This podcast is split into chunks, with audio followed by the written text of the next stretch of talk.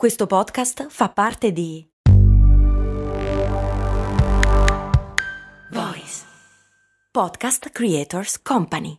Nell'immensa quantità di influenze che la cultura giapponese ha e ha avuto nel nostro immaginario, una buona fetta sicuramente rappresentata dalla moda, proprio nel senso dell'abbigliamento. Ma se quello contemporaneo ovviamente a sua volta prende a piene mani dall'Occidente, quello che da queste parti viviamo come più caratteristico è sicuramente l'abbigliamento tradizionale giapponese. E se pensiamo a vestiti tradizionali giapponesi, sicuramente la prima cosa a cui pensiamo è lui, il grande protagonista, il kimono. Ed è vero, ma c'è un grosso ma, che appunto, visti da qui si assomigliano un po', ma non tutti quelli che i meno esperti chiamano kimono lo sono in realtà. Ma andiamo per parti. Per saperne di più sul tema, la serie targata FX Shogun è perfetta. La cura che è stata messa nei costumi è maniacale e non solo dal punto di vista della ricerca, quindi nel rappresentare fedelissimamente l'abbigliamento dell'epoca, ma anche nella realizzazione, nel senso che i costumi li hanno fatti con le stesse tecniche dell'epoca. Quindi quella che vedrete sullo schermo è un po' quello che avreste visto de- se aveste viaggiato nel tempo, nel Giappone del periodo Sengoku. Ma torniamo al nostro kimono. Nel periodo periodo in cui è ambientata la serie Shogun, il Sengoku appunto, il kimono non esisteva ancora, era in voga il suo predecessore, il Kosode. E ok, mi rendo conto che non sono proprio diversissimi, ma, ma tant'è. Intanto il Kosode aveva le maniche strette, in compenso però era più largo sul corpo, faceva risaltare meno le forme, ma allo stesso tempo era più comodo e un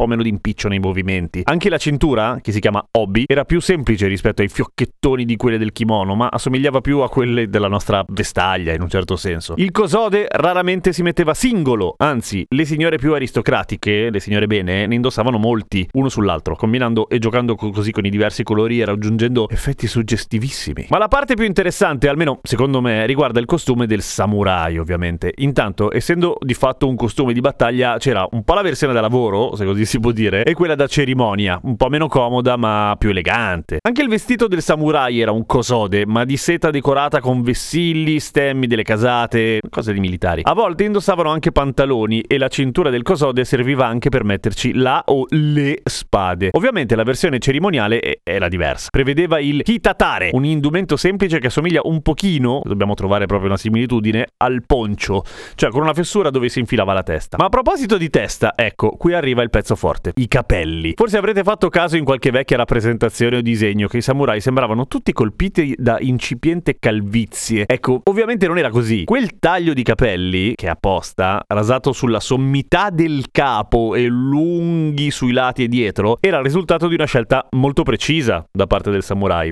cioè eliminare i capelli dalle zone che si scaldavano di più quando si indossava l'elmo, quindi sopra. Ma il punto è che non ho usato eliminare invece di rasare a caso, perché i capelli venivano strappati a ciuffi. Che male, direte voi. Già, dico io. Non avete idea, direbbe probabilmente un samurai. Ma l'idea era proprio quella, cioè dimostrare il proprio valore sfoggiando un chiaro segno di una sofferenza fisica autoinflitta. In più, stava anche a significare che il samurai in quel periodo stava combattendo, cioè stava lavorando in pratica. Perché finita la guerra i capelli si facevano ricrescere. Ma nel periodo Sengoku, come vi raccontavo nella puntata precedente, una vera e propria pausa fra una guerra e l'altra non c'era mai. Per cui niente, i capelli si strappavano di continuo per essere sempre in tiro e pronti alla battaglia. Per cui, posto che fare il militare non è mai stata una passeggiata, ecco, il fatto che si usi la macchinetta per rasarsi va preso oggi come un apprezzabile vantaggio. Per scoprire tanto di più sulla cultura giapponese e sui samurai andatevi a guardare Shogun, la nuova serie targata FX, disponibile dal 27 febbraio su Disney Plus,